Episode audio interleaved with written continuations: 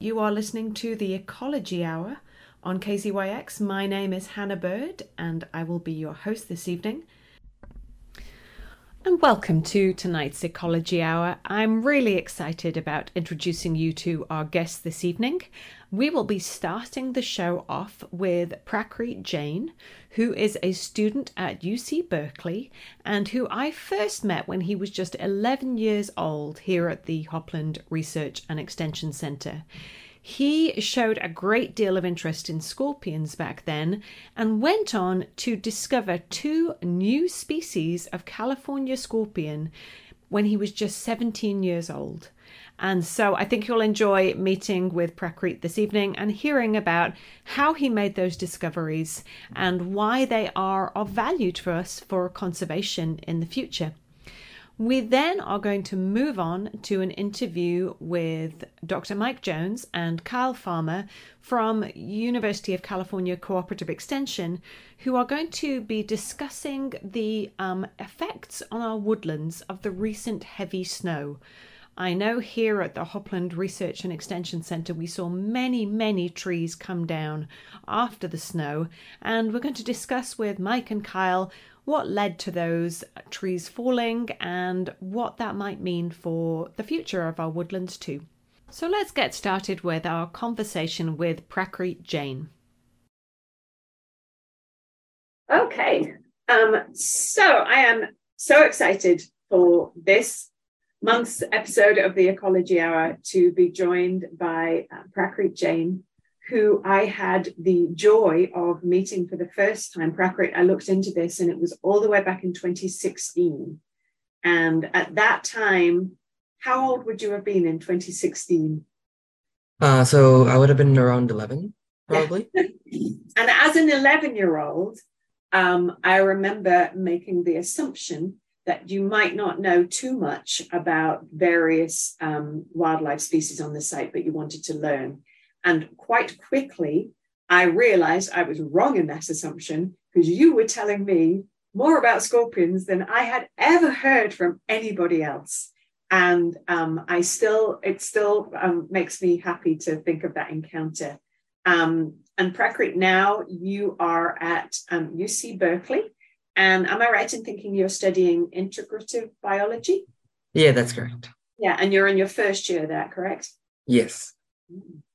So, Prakrit, I've given a kind of a little bit of a sense to our listeners of the fact that you have a passion um, for, for scorpions, and I suspect for various other species too. Maybe we can get into that. But certainly, scorpions is what I first met you and what we talked about the most then. Um, you were easily identifying the scorpion that we have on site, the Western Forest scorpion here. Um, and you have gone on to now have added two more scorpion species to California's list of scorpions, which is just amazing. And I, I, should mention that's alongside your, your friend Harper Forbes. And I know you had a little bit of support in the background from Lauren Esposito from the Cal Academy of Sciences, but you guys definitely did the, the chunk of the work here. So can we start from the very beginning, um, Prakrit, and can I just ask you, what was it that got you into wildlife and then scorpions um, specifically? Uh, so as far as wildlife goes, uh, I've been really interested in that since I was like basically a toddler. Uh, my parents used to take me out uh, for birding or uh, to go to nature centers or other areas to view wildlife and learn about it more. Uh, so I was really interested in that since I was a little kid. Um, but scorpions have been a little bit more of a recent interest. Um, actually, Hopland, it, the first time I went there in 2016 was uh, the time I got to meet uh, Dr. Lauren Esposito, and also one of the first times I got to see a, like a large number of scorpions pretty easily. So um, that was definitely one of the the moments that like made me realize how much scorpion uh, like abundance and diversity we have in California, and that sort of kickstarted my interest. Uh, later on, as I started working on independent research of my own, scorpions were one of the groups I found to be a good option, and I decided on pursuing them a little bit further. And I, uh, the more I learned about them, the more I found that there's many mysteries to be solved and lots of interesting paths uh, to take my research on. So, yeah, I think actually Hopland was was a big part of the reason that I'm doing scorpions right now. Well, obviously, I am just loving hearing that, but something tells me that whatever happened, Prakrit, you were going to find the things that excited you when you were going to progress with that. So um, I feel very thrilled to have been any part of that whatsoever. Um, I'm also excited, Prakrit. So one of the reasons that we met then, it was a bio blitz, and a bio blitz is an opportunity for people to come together on um, one property and uh, try to find as many different species as possible in a short period of time. Um, and then normally um, to collect that data onto an app called iNaturalist. And I know you are an expert user of iNaturalist now. Um, can you tell me a little bit about how you use iNaturalist and particularly about what drew you to this particular scorpion observation and made you think there's something more to this? Yeah, so iNaturalist uh, is, I think, one of the most significant uh, advances in uh, the field of like biodiversity science uh, in quite a while because it allows people from all around the world to post pictures of various organisms they've seen, uh, even if they don't know what they are, and allows experts in whichever field that organism might be in to come and take a look and uh, provide an identification. And more and more, I'm seeing that publications, like in all fields of biodiversity science, are using iNaturalist as a resource to find interesting records because for a lot of rare or unusual animals, it's simply impractical for uh, like a scientist to go and sample every possible spot where it might be found. But it's quite frequent that somebody accidentally manages to turn some of these things up. And that's exactly what happened in both of these cases. Uh, both Soda Lake and Koehn Lake are places where it's not the most obvious place to go and search un- unless you uh, have this model of alkali sink Paruroctonus scorpions, because the habitats look kind of like desolate and a bit dead uh, they're very, very salty and very alkaline and just don't really look like a good place for much stuff to be living uh, on the surface. But just by chance, some people, uh, some users of iNaturalist had gone there and while doing whatever else they, they might have been doing, they managed to turn up a couple scorpions and they posted pictures. Uh, and as I was looking through the pictures uh, of scorpions on iNaturalist, as I often do, um, I noticed that these were uh, uh, almost certainly undescribed species of scorpions. They didn't look like anything I'd ever seen before. So uh, I knew immediately that I had to go and check it out and see what was going on. Actually, mm-hmm. these are far from the only scorpion observations I've seen on iNaturalist that are undescribed species. I've seen a dozen or more others uh, from just California and Nevada, which I'm almost certain are undescribed. Uh, some of which I've followed up on, some of which are still on the list to go and check in later seasons. Mm. So uh, yeah, these ones specifically. Yeah. Sorry. Oh, well, I'm just I'm just amazed. I'm I'm amazed at your observation skills because obviously, so I I take my I take myself as an example of a, a fairly very basic iNaturalist user who often takes pictures of things, not very good quality pictures, and not necessarily of all the crucial details that you might need to see a difference between species. Um, so were the pictures that you were looking at, were they good pictures or, or, or was it in, enough difference from the very get go that you could tell this is not uh, similar to another California scorpion? Um, I mean, the pictures were sort of just standard cell phone shots, but um, these scorpions were found in fairly unique habitats. Mm-hmm. And just by looking at the shape of the scorpion, it was quite clear that they belonged to a subset of this genus Paruroctonus, which is not known from anywhere near the places where these individual scorpions were found. So even without knowing all that much about their specific details, it was pretty obvious that these were going to be something different. Uh-huh. And uh, on top of that, sorry? No, go on, Prakrit. I don't mean to interrupt. Keep going. uh, on top of that, Paruroctonus soda, the one from Carrizo Plain, is one of the most unique looking Paruroctonus species in the state. Um, it probably ties for the largest species along with Paruroctonus xanthus from the Algodones dunes in the south, and also has probably the widest hands. So it, it is relatively unique. Wow. So um, let me take us back just a tiny step. So you, the first um, observation that you saw and thought, I think this is a new, this is this is not something we have described, um, was at a place in the Mojave Desert. Is that right? Yeah, that was Koehn Lake in the Fremont Valley in northern Mojave, near the um, near the town of Mojave or California City. Okay and obviously that's a little bit of a distance away. So um, I'm I'm guessing that these pictures on iNaturalist are not enough by themselves for you to declare this is definitely a new species. I, am I right in thinking you had to go out there and check this out? Yeah, so in order to describe a scorpion species formally, you need to collect a series, take measurements, uh, describe them in detail, and provide like a detailed list of why they differ from everything else they might possibly be similar to. So for that, you need specimens. So help me. So I, I, I want to hear about your journey out there and, and what it must have been like actually meeting this species, right, for the first time. But um, just to put it in context, how many different scorpion species do we have in California? Uh, we have somewhere around the 60 to 65 range. There's a few species which we think might live in California, but we're not sure. They've only been confirmed for Arizona. Um, and there's a few species which are supposedly found in California, but I don't think that they're the, the records in California are actually legitimate, mm-hmm. but somewhere in the 60 to 65 range. Okay. All right. So that's a, a fairly decent amount of different scorpions that you must have in your brain to be able to uh, make this um, identification and recognize its value. Yeah, although notably, oh, sorry, go ahead. Yeah, no, no, you go on. So um, the 65 species is the number of described species in the state, um, but the number of undescribed species could uh, increase that by 20 or 30 or 50, depending on uh, which groups turn out to be like uh, as diverse as they are it sounds to me as if that is a challenge that you are excited about taking on. Am I right yeah. in thinking that? yeah. Yeah, well, I'm excited I, about trying to resolve our, our scorpion diversity. I think there's some really, really cool stuff that's still left unnamed. And as we close to the end of this interview, I really want us to think about why that is important. But before we get there, I want to carry on with this story so um, I, am also lucky to have enjoyed um, meeting up with some of the rest of your family. Am I guessing right that did your mom come down on this trip with you to the Mojave, or were you with a different group on this occasion? Uh, no, both of these times I was I was with them. Yeah, yeah, I, and I think you know such a we should give some credit right to a awesome family that supported you in this exciting interest that you had.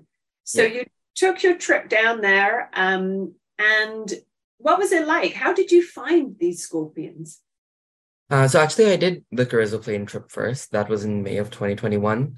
Mm-hmm. Um, I went there for a couple of days, sampled around the area, and spent quite a while in the daytime just examining the habitat and finding different spots where I thought the scorpion might be, and kind of planning out like uh, some sort of idea of where I'm going to sample to try to cover as much of its distribution as possible. Um, and then at night, uh, Harper and I went out with our UV flashlights mm-hmm. and we sampled all the different zones uh, of habitat, ranging from the normal sort of like desert grass habitats uh, quite a distance away from the lake, uh, and then progressively getting closer until we were right at the edge of the lake bed. And doing that, we found that, especially along the western side of the lake, the scorpions were only found uh, around 10 meters away from the edge of the lake bed at most. Um, so it's a very I, specific area that you were finding them in. Yeah. And in the right area, they were pretty common. Uh, that night, I think we probably found like 40 or 50. Um, and off those, we collected about 25. And so, uh, um, again, I just to build this story a little bit. So, the, the first observation you saw on iNaturalist that kind of made you go, I think that's a new species was in the Mojave Desert. But then there was another one that came up soon afterwards, which is this one, which is at the Carrizo Plains, correct? Uh, yeah. Well, the one in the Mojave was posted a really long time ago, but we realized it was something new when we revisited it uh, somewhat more recently. Mm-hmm. Um, the Carrizo Plain one, though, basically as soon as it was posted, we were like, yeah, this is something new. And again, it's posted by somebody who probably doesn't recognize that what they've just posted is a new species, right? Yeah, but we did uh, we did talk to them a little bit about that uh, later on. Yeah, that must have been exciting for you and for them to be able to share that um, information. Yeah. yeah. So uh, one of the things that I find super exciting about scorpions, and particularly about sharing them with different groups that come out here um, for visits, is the fact that when you use a black light, they um, have this amazing kind of purple glow that shows up. Does that help you? I'm imagining when you're going out at night and you're trying to collect do these scorpions also um, um, you see them glowing in the black light? Yeah actually it would be nearly impossible to find them if they didn't have that feature almost every single scorpion species that i found in the wild i found through the use of a UV light. A couple of them in temperate environments, uh, like uh, the coastal areas of California, can be flipped undercover. But most of our interesting species are in the desert and they need to be black lighted. Interesting. And they're coming out at night as well, is that right? Yeah. Yeah. So both of these sites sound, as you you describe them as kind of sounding like they were quite inhospitable, not somewhere you would think of um, as being great um, habitat. Uh, can you tell me a bit more? You said it was it's very alkali. Tell me a bit more about what these systems have. Yeah, so basically these are dry lake beds in uh, endorheic basins, which are areas where water can flow in but can't flow out. Uh, so in desert areas, what ends up happening is that a lot of runoff of clay and uh, salts end up collecting at the bottom of these basins, making basically a dry salt lake. And the soil around them is very rich in clay and it's very salty and it's very alkaline. And it's really almost completely unsuitable for the vast, vast majority of plant species. The plant community is a very simplified species, normally consisting of like a, a couple of main uh, different types. In the Carrizo Plain, for example, it was really only one species, the Iodine bush, Allenrolfea occidentalis. And in Koehn Lake, it was mostly two species. Um, it was the same iodine bush and another one, uh, Suaeda nigra. And uh, w- well compared to the areas outside of the dry lake beds that would contain dozens or hundreds of plant species. Mm-hmm. So, what are these? I mean, scorpions are uh, they they are predators, right? What are they eating there? What are they finding that is good food for them? Um, so this has not really been studied in very much detail. Uh, in our own observations, we recorded predation uh, of these scorpions on small animals like beetles uh, and also uh, on other scorpions. Mm-hmm. But I, um, I, I would guess that the scorpions are not in this environment for some specific food source because the environment itself is so thin. Uh, most of the food is probably just flying in from the desert. They're eating probably small insects like moths and things that fly in. I think they're in this environment because it makes it easier for them to survive the desert conditions because there's a little bit of excess moisture and the clay soil makes it easier to burrow. Oh, I see. Which is why you were saying when you saw that there were any scorpions in this area, so it's not as if you have a huge community of different scorpions in that area generally. It's really not an easy place to live. Yeah. So with Paruroctonus soda, that's the only scorpion that lives in that site. Uh, with Paruroctonus conclusus, the one at Koehn Lake in the Mojave, there's a couple of other species, but they're not very common in this alkaline region. Hmm. So, so you've found your your real uh, specimens. You've got enough together, and so I'm guessing at this point, Prakrit. I mean, I, I I'm asking because I would have no idea how to go about this whole process. Who was giving you guidance as to how to move forward with actually getting this declared as a new species? So we'd worked with uh, Dr. Lauren Esposito before. Uh, actually, we'd worked with her on some other scorpions that we found that we thought were new species um, and done a little bit of work on them. So we had a basic idea of what sort of steps needed to be fulfilled. Mm-hmm. Um, the, the other species are something that have ballooned into a much larger project that mm-hmm. hopefully will be published at some point, but is looking like it's actually going to be really, really confusing and complicated. Um, so these ones in comparison were somewhat simple, right? Yeah. So actually the specific reason we picked these ones uh, instead of many other species that we had found and been working on is because these ones seemed super simple. Like mm-hmm. they lived in one locality, they had a like restricted distribution, they were all super distinct. There was nothing weird going on. Mm-hmm. So we decided to do these ones first as a relatively easy first description for us to uh, for us to tackle. Great. But even this, even an easy first description, I mean, already to me, I'm thinking this sounds like a lot of work um, and a lot of knowledge that you had to bring to even understanding and recognizing that observation to begin with. You've got your specimens now. So, what do you do with them? How do you go about kind of making the case for why this is different? Uh, so, first, with all the specimens, I started with photographing them all on a white background. So I would go and position each scorpion in as close to the same position as possible and take photos. And then after that, I would pick, uh, I picked a type series for each species. So I picked four adult males and four adult females for Paruroctonus soda. And I picked five adult males and two adult females for Paruroctonus conclusus as our type series, which is the set of individuals that defines the species and can be used by future scientists for study. Um, then uh, I would examine all of those individuals under a microscope and uh, detail all of the different features on them, uh, whether it be the position of different hairs or the positions of different bumps or the shape and size and structure of all of the different pieces. And then I would also use calipers to measure uh, about like 30 to 40 different measurements on each of these scorpions uh, to categorize different aspects of their shape. Mm-hmm. And then uh, I would present all of that data and then collect similar data for similar species uh, and use that to compare to uh, prove that these are distinct.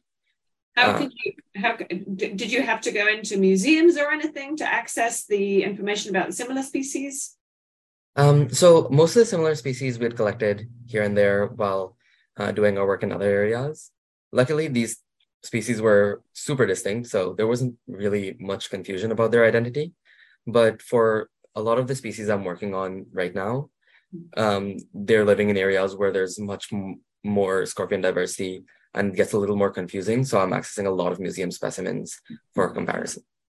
So once you've got all of that data, oh, and I, I want to also give credit because I know that you worked alongside um, Harper Forbes on this. Was was he helping you as you were getting this data together?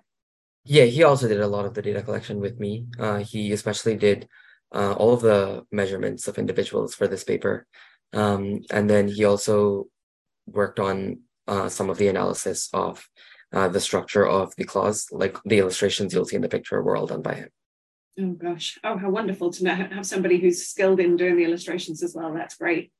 Um, so you've got a point. You've got your data together. Um, your next step is publishing a paper. Is that is that correct, or what? What do you do when you've got everything together? You've got your whole package of all the information required. Yeah. So we we arrange everything into a nice manuscript. Um, writing it takes a bit of time. Actually, making all the figures nice and uh, presentable probably takes longer.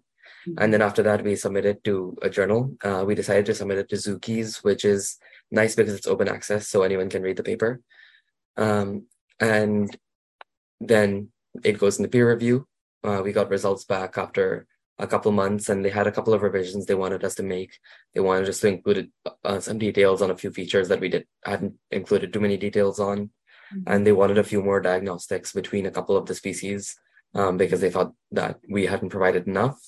And then um, after that, uh, we sent it back, and then it was accepted for publication, uh, and it was published soon after. So it took about a month from when we submitted it originally. Sorry, a year from when he submitted it originally to when it was finally published, and then probably a similar amount of time for that uh, to actually do the writing. So started around May of 2021 and August of 2022 it was so and from the first time you made that observation how long back before the publication of the paper was that yeah so the, the first observation was may of 2021 mm-hmm.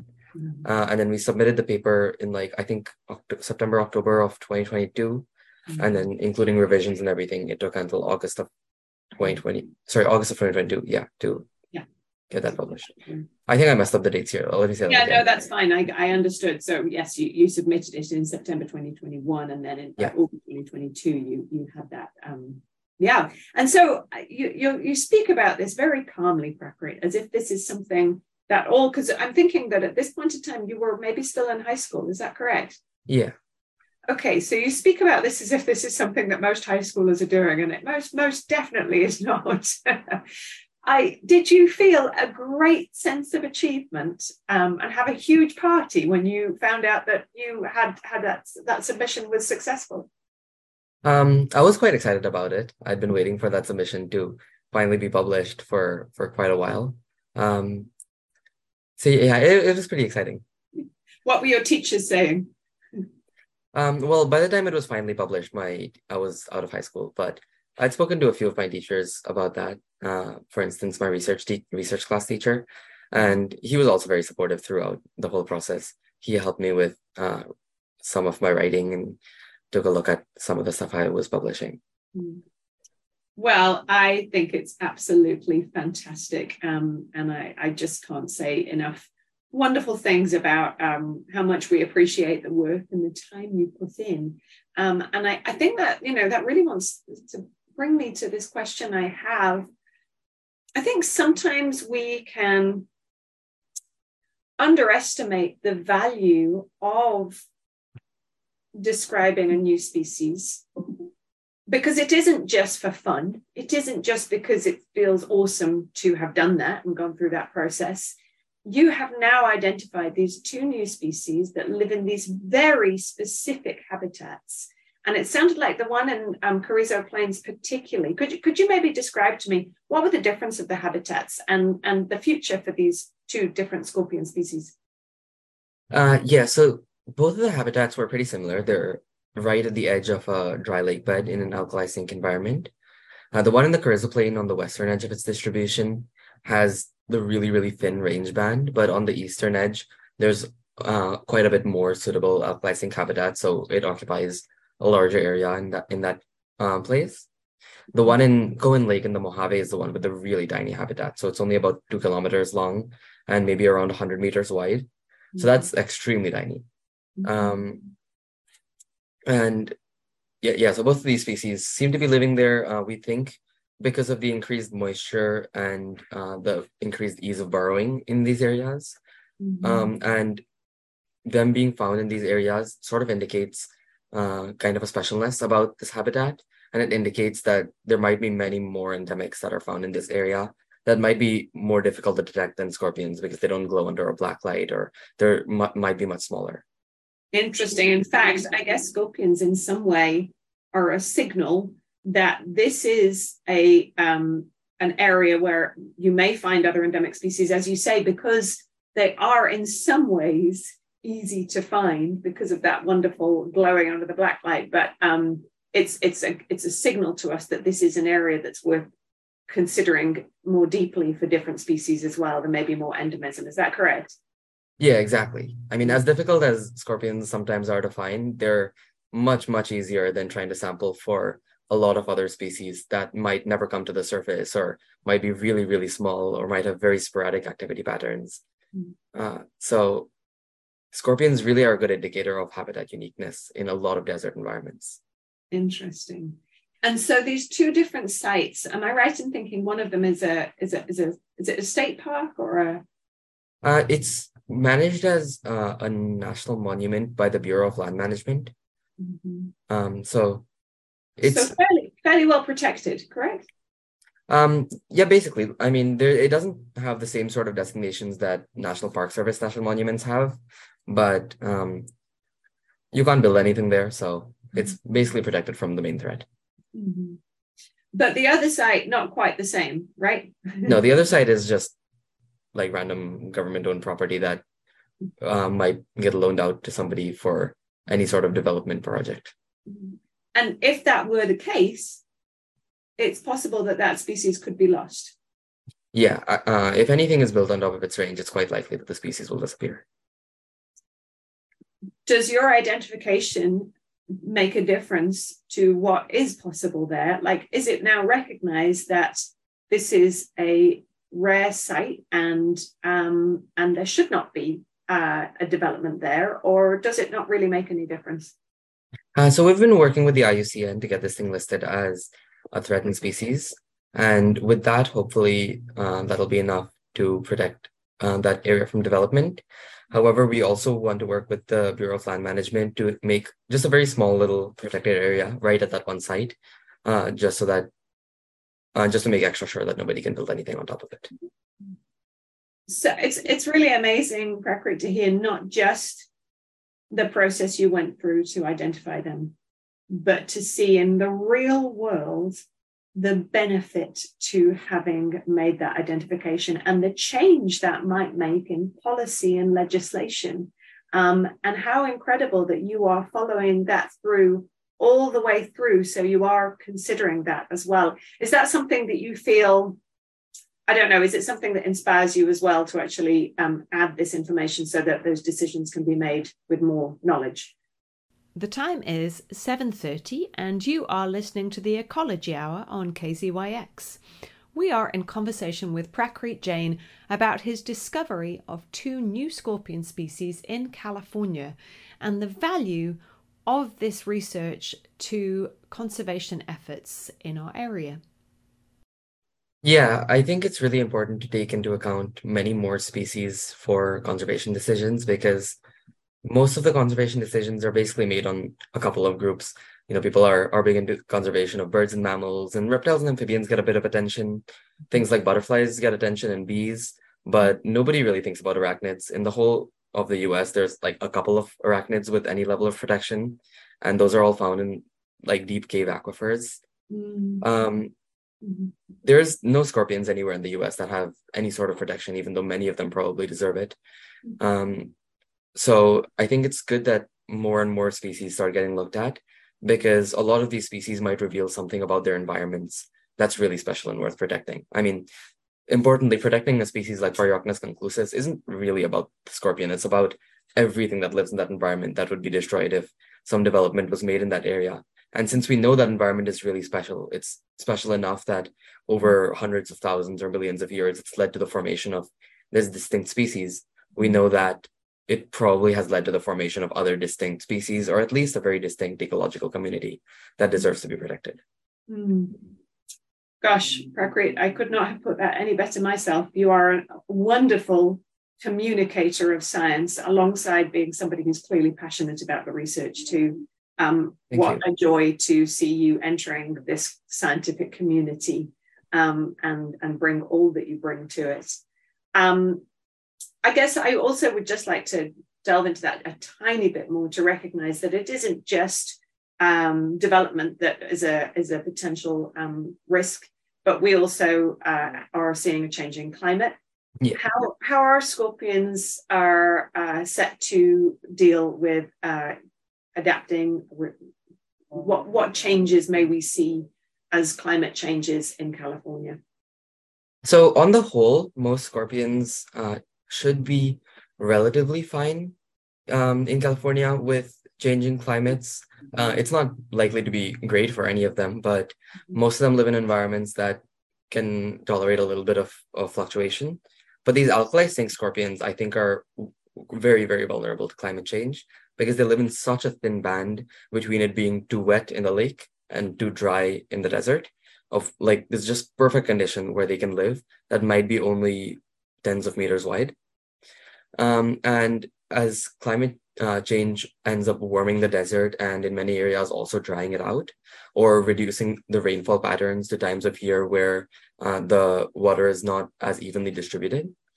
Um, we, I think, are likely to see a contraction in alkali sink environments. If you look at historical patterns of uh, these alkali sink areas uh, based on like fossil data and geology data, uh, you can find that at it, the size of these alkali sink environments correlates very closely with uh, climate and rainfall patterns. So as the climate gets hotter and drier, the alkali sink environments shrink, and that leads to species extinctions or range contractions.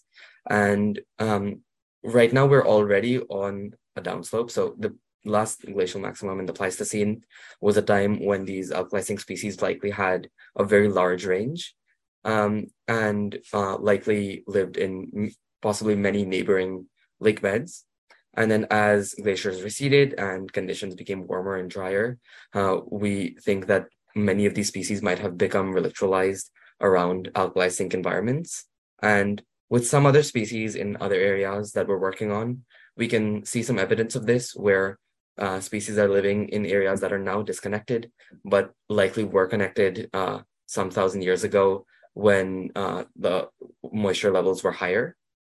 Uh, so what we find uh, when we look at this trend is that as the climate continues to dry, these habitats might contract completely to the point where there is no more suitable habitat for these scorpions or for any of the other many, many species that live in alkali sinks. And that includes things like some species of tiger beetles, uh, it includes some species of toads, includes some species of pupfish. Many species are uh, very dependent on these small wetland environments in the desert. In fact, one example is ash meadows in Nevada, which is considered to have the highest endemism of any site in the United States. Um, and it is an alkali sink wetland environment that's found in one area of Nevada, which actually is home to an undescribed species of alkali sink scorpion. So, Prakrit, I hear that you are definitely going to be uh, documenting other new scorpion species you are still at the very beginning of your scientific career and you've already come so far. Um, what do you hope to do into the future? Or is that a question that is, is still unknown at this point? um, well, I don't know uh, if I want to be working on um, these specific groups of scorpions forever or branching out to other th- things. Right now, I'm really enjoying working on scorpions, but there's a lot of really interesting groups that I would be very happy to work in. But I know that I want to be working in ecology and conservation and evolutionary biology. Uh, those I find to be the most interesting fields. I remember one of the visits that you came here, you found more reptiles than I have been able to find for the entire time I've been living here. And you managed to find them in just one evening. Um, so do, do you still have a, a, an enjoyment of looking at um, other reptiles too? Yeah, reptiles are, are something that are a lot of fun for me to find, even though I'm not as interested in studying them specifically as I am in scorpions. Mm-hmm. Um, yeah, going out for, for a day of looking for snakes is, is still one of my favorite activities. It's fun. It's kind of nice to hear you talk about something which is like, and this is what I do for fun. Um, sounds like all of it's kind of fun for you, but um, maybe some species hit the fun more and the other species that are really um, leading you further into this into these discoveries um, well prakrit i am just thrilled to talk with you today. Um, i'm amazed by what you're doing. And um, i think it gives us a huge amount. I hate to be one of these people who sort of says, oh, well, you know, we've got the planet into such a disaster, well, that we hand it over to uh, the youth and they will figure it out. That's not the way we need to think, obviously. But I do think there is something to be said for recognizing the huge uh, knowledge and um, difference that you are making in this area. And it gives me some hope for the future. Um, and I'll keep doing what I can do as well as an educator. But um, I appreciate all that your all your efforts at this stage, and I hope we get to see you back up at Hopland at some point. Um, I we don't have the desert conditions that I think you've been enjoying researching, but um, it would be fun to have you up here again. Yeah, I, I really enjoy the the northern coast ranges, and hopefully I'll get a chance to visit Hopland sometime this spring. I'll send you some invitations of times that we'd love to have you out here thank you so much for joining me, Prakrit, and um, thank you for joining the Ecology Hour. Oh, yeah. Uh, thank you so much for having me. Well, thank you so much to Prakrit for his inspiration. It's just such a joy to hear him talk about his um, interest in scorpions and where that's taken him. And I'm so excited to see where it might take him from this point onwards.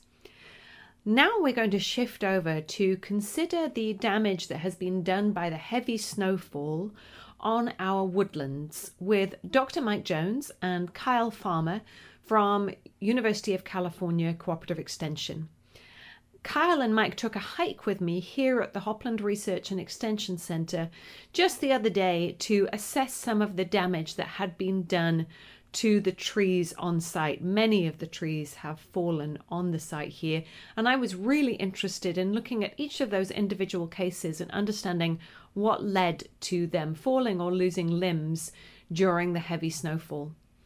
I think it's also worth noting that since we are outdoors, you may hear some other sounds in the background, including that of Rue, Dr. Mike Jones's wonderful new dog. So apologies that Rue joins in the conversation at times.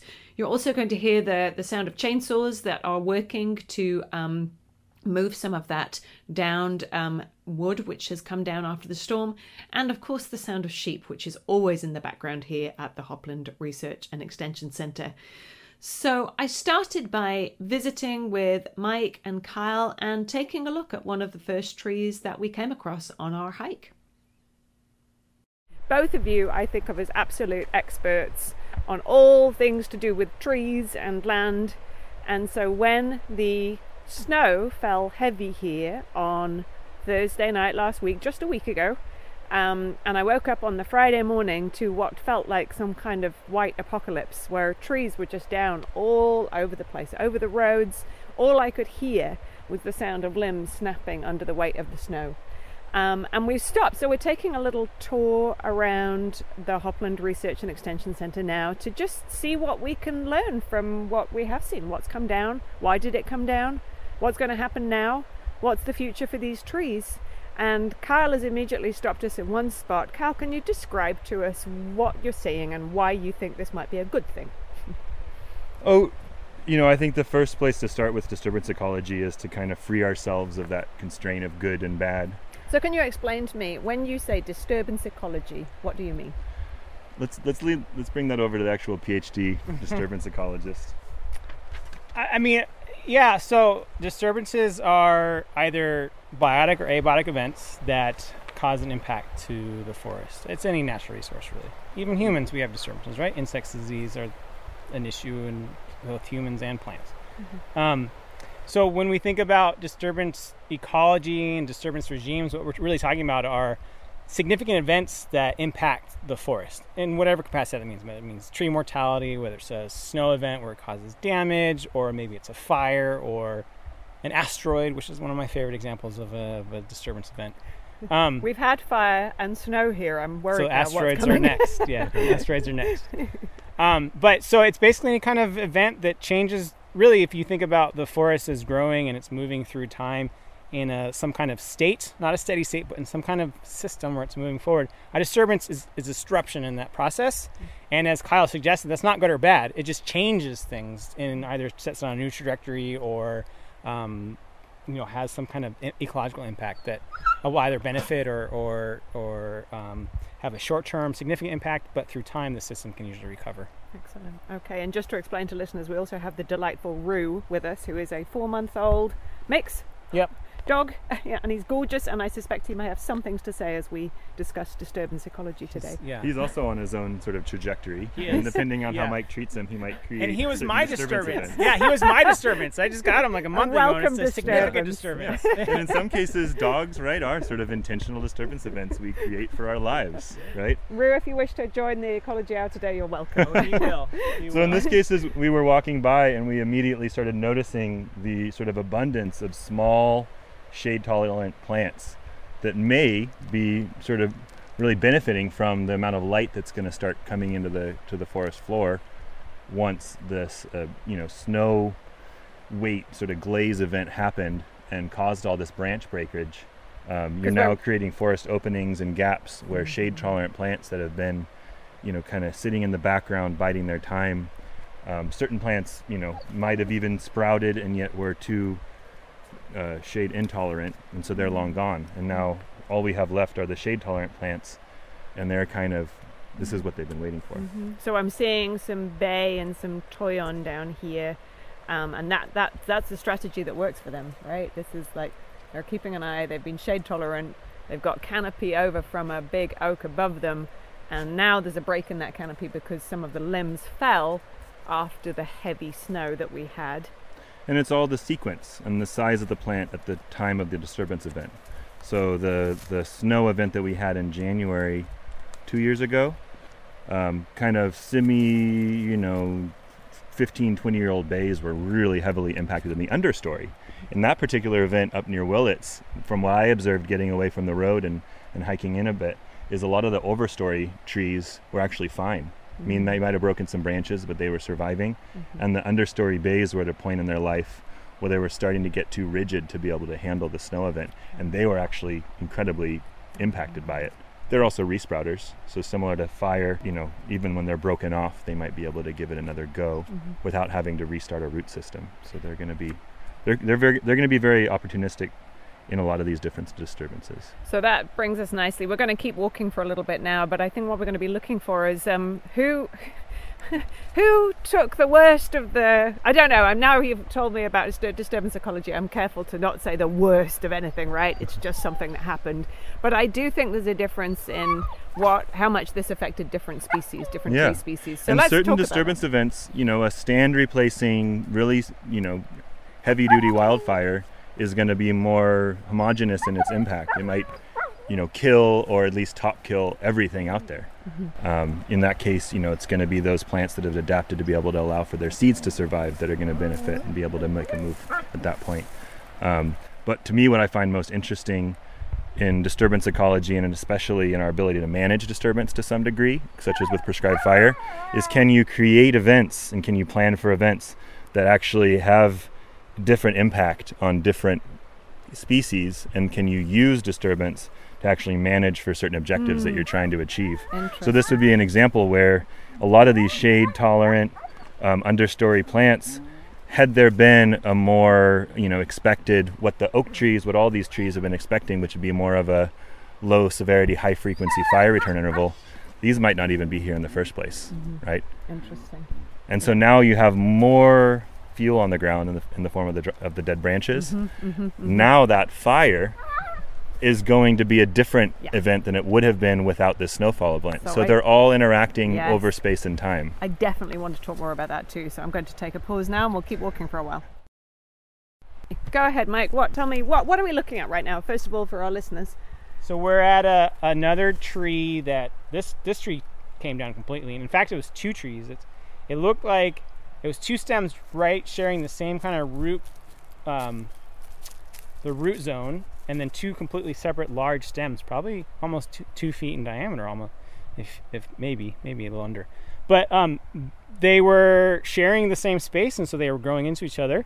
It was a weak, it was a seam in the stems, and what you can see is the weight of the snow on the branches on the tree itself was enough to kind of push them apart, and they both failed completely at the base. And um, I, this is another. So there's kind of some patterns that are coming obvious. This is an, obviously a really good example of when you have seams that are weakened at the at the roots, right? They're they're more likely to fail, especially if they're already super saturated and wet. And then we have the roots kind of uprooting and coming out of the soil too, because on top of the tree, the wood itself being saturated and heavy, the soil is super saturated from all the rain we've had. And so you've had mm-hmm. these multiple points of failure in which the architecture may have been fine in the top of the tree, but at the at the foundation it was weakened because of the way it grow, grown. And uh-huh. this was probably an example of a tree that burned in a fire because it's a multi-stem tree, right? So it ah. resprouted at some point. So mm-hmm. there's an, there's another case for you know uh, the the kind of way our species have evolved is that multi-stem species probably aren't very adapted to to deal with things like snow and heavy heavy kind of uh, events that would have created extra weight on the canopy. So one thing you would just, and we can walk so that Rue gets a little bit of walking in while we're doing this. Um, one thing you were just explaining was also how different tree species, like how that would affect them. Just thinking logically, how snow would fall on a conifer Yeah. versus what we're seeing a lot of down here is uh, live oaks that came down. So do you want to just tell us a little Sure. bit about what the difference is there? Yeah, there's some really important life history traits that that trees exhibit based on their kind of the disturbance regimes or the anticipated disturbances in which they would be exposed to. So, if you're from a place where you get lots of snow, lots of heavy wet snow, then you're probably going to have trees that a lot of them are deciduous because that leaf canopy is a lot of surface area that captures that snow and adds a lot of weight to the architecture of the tree. Um, it, and then you also have other things like more flexible branches that kind of can kind of collapse under the weight, but then as the snow they spring back.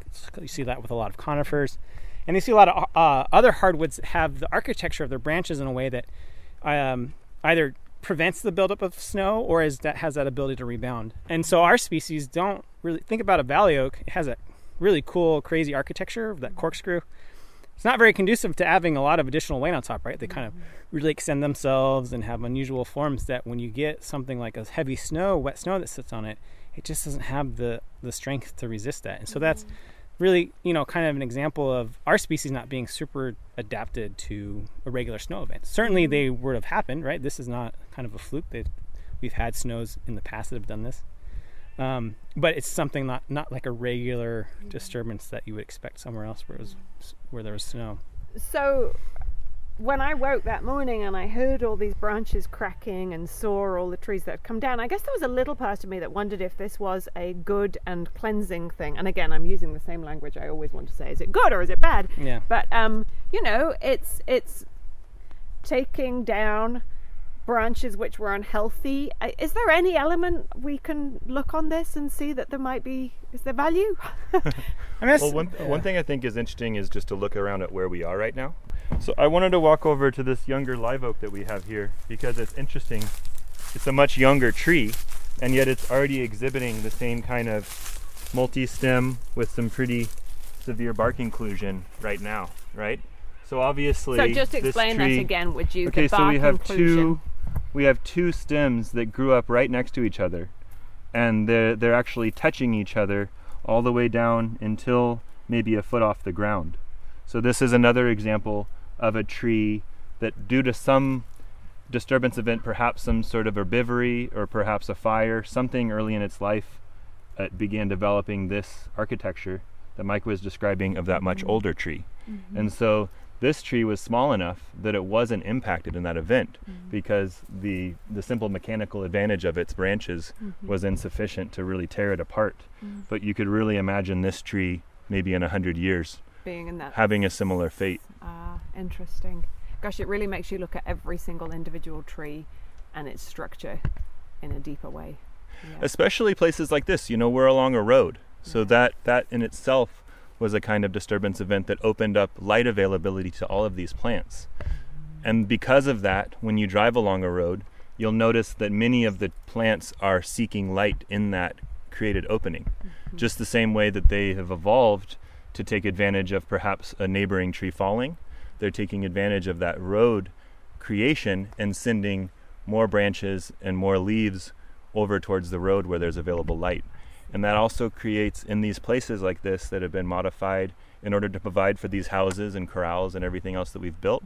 We've probably, as well as doing that, have accentuated that open grown architecture of mm. all of these trees, mm-hmm. which is why it's always interesting when we see one of these kind of seemingly anomalous events to get a little bit deeper in the woods mm-hmm. and see how much of it's being influenced by the road itself. Ah, interesting. All right. Compounded on top of that, on the drive in, these road cuts have altered the hydrology, right? So you have these trees that are road adjacent, and this 80 year old road cut has, has been altering the environment for that tree for 80 years, which is nothing in the lifetime of some of these trees. Yeah. So it's it's the logical kind Because- of Yeah, what we notice often after an event like this is what we see from the road, and the fact that the road is blocked because a tree fell on it. uh-huh. So it's going to be interesting. We'll do take a walk now, and we'll get a little bit deeper in, and hopefully we'll get to see a bit more of what's going on in the interior a little bit more there. Yeah. Okay. So we've moved location a little bit now. We're actually in uh, part of the Hopland Research and Extension Centre, but it's actually my back garden where uh, Valley Oak lost a um, a large limb and definitely scared us that night in the process and took out one of my chickens as well. But apart from that, that's not what we were talking about in the ecology hour. Mike, Kyle, when you look at this, this is a big old tree. I don't know, have you got a sense of how the diameter of this or how old do you think this could be? Well, it, you can't really age it, right? Valley oak, it's hard to age trees based on their size, and valley oak go pretty fast. They can put on an inch a year of growth, so it's hard to predict. But it's at least four or five feet in diameter, so it's a big tree. It also has lots of evidence of previous significant failures of large canopy branches. So honestly, that the big, I think multiple branches came out of this tree is not entirely surprising. Um, what is surprising is that given how much existing damage there was, that there wasn't more heart rot established in these branches that helped the failure. The branches actually came down. The wood's in really good shape. Um, I think there's, with all of these failures, it's not just the snow itself. With every any single tree on the landscape, right? It's not just the snow. There's a series of disturbance events that kind of happened in a perfect sequence to lead to this. And what I suspect, maybe based on what we're seeing, is old tree, really funky architecture, um, really ex- tall branches. These branches look like they're pretty exposed at the top. So we have the snow sitting on there, adding to the weight.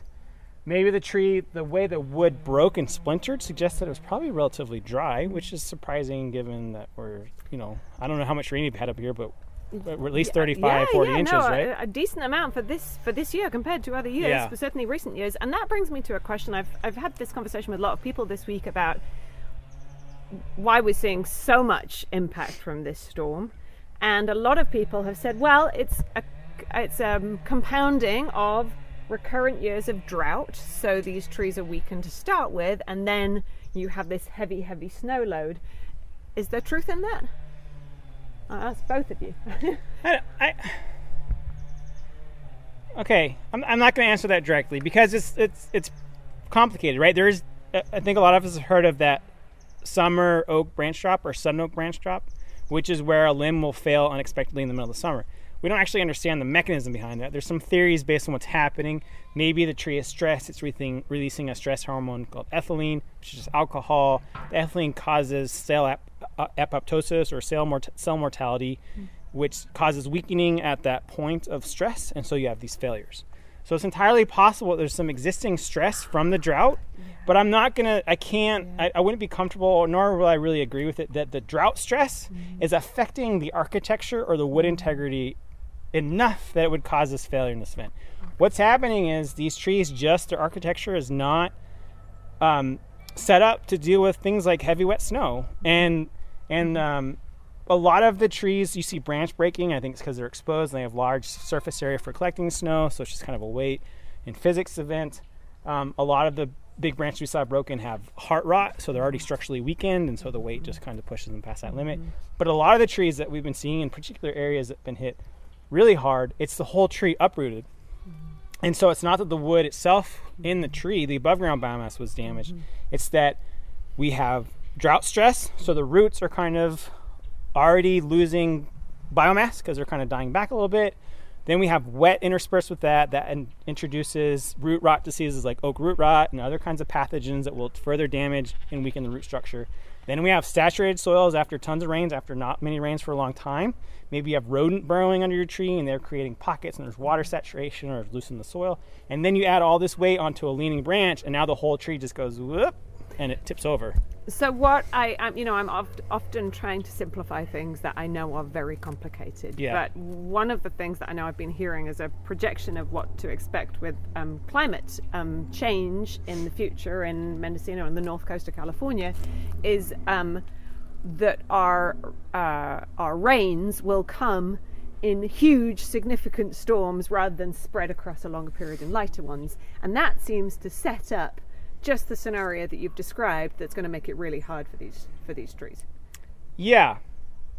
I if that is the trajectory of things, yeah, it's going to create issues. Now, I think we also Kyle mentioned this earlier too. We're also in this kind of urban space, and also a, a factor that's playing here is edge effect, as mm-hmm. Kyle was mentioning about mm-hmm. trees being open grown on road road mm-hmm. cuts and stuff. So that's another factor where we've altered the hydrological cycles. We've had road cuts where trees have then sprouted in really loose soils that kind of erode and slip inside under normal rain events. But when you have a super saturating event like an atmospheric river, and then you add snow on that, it's just too much. So mm-hmm. it's not e- as easy to say that. I mean, certainly all this plays in the factor, but it's not easy enough to say like climate change means that trees are going to mm-hmm. fail all over the place. It, This may be a trend that we're seeing because we're in these spaces, and I've certainly have seen it out on the landscape, but not to the level at all that we're seeing it within the areas along roads and in urban spaces. Yeah, valley oaks are a unique species because it's hard to find them outside of highly impacted areas. You know, they are they are they like to live where we like to live, and they like to live like we, where we like to do a lot of things. So it's you don't find a lot of examples of sort of um, valley oaks that aren't on decline. Um, you know, this this for this tree, this was just the first in a series of events that it's now experiencing. Right, mm-hmm. it now has these large, really high surface area wounds. Mm-hmm. Um, and as Mike w- it was just, we were just over here looking at a previous wound that this tree experienced. We don't know what happened over here. Mm-hmm. It kind of looks like maybe there was some sort of failure followed perhaps by a, a pruning cut or something as well. Or maybe there was another snowstorm previously. Mm-hmm. This tree's old enough that it certainly has experienced multiple storm events that I'm sorry to cut Kyle and Mike off a little in mid flow this evening. Um, I am going to be sharing more of what they had to offer in our Ecology Hour next month. Um, when we'll continue to consider how this recent weather has affected our trees and our woodlands. Thank you so much for listening to the Ecology Hour this evening, and I'll look forward to talking with you again next month. Please remember that if you have any comments about the programme, we'd love to hear from you. You can visit us at our Facebook page at the Hopland Research and Extension Centre or find us on Twitter and Instagram at Hopland Rec. Or you could always send me an email hbird, H B I R D, at ucanr dot edu. We'd love to hear from you and find out what you'd like to be hearing on the Ecology Hour into the future. This has been a production of Mendocino County Public Broadcasting, KZYX Philo 90.7 FM, KZYZ Willits and Ukiah 91.5 FM, and Fort Bragg at 88.1 FM. You can find more content like this on our website at kzyx.org and consider donating by clicking the red donate button in the upper right corner. Thank you for listening.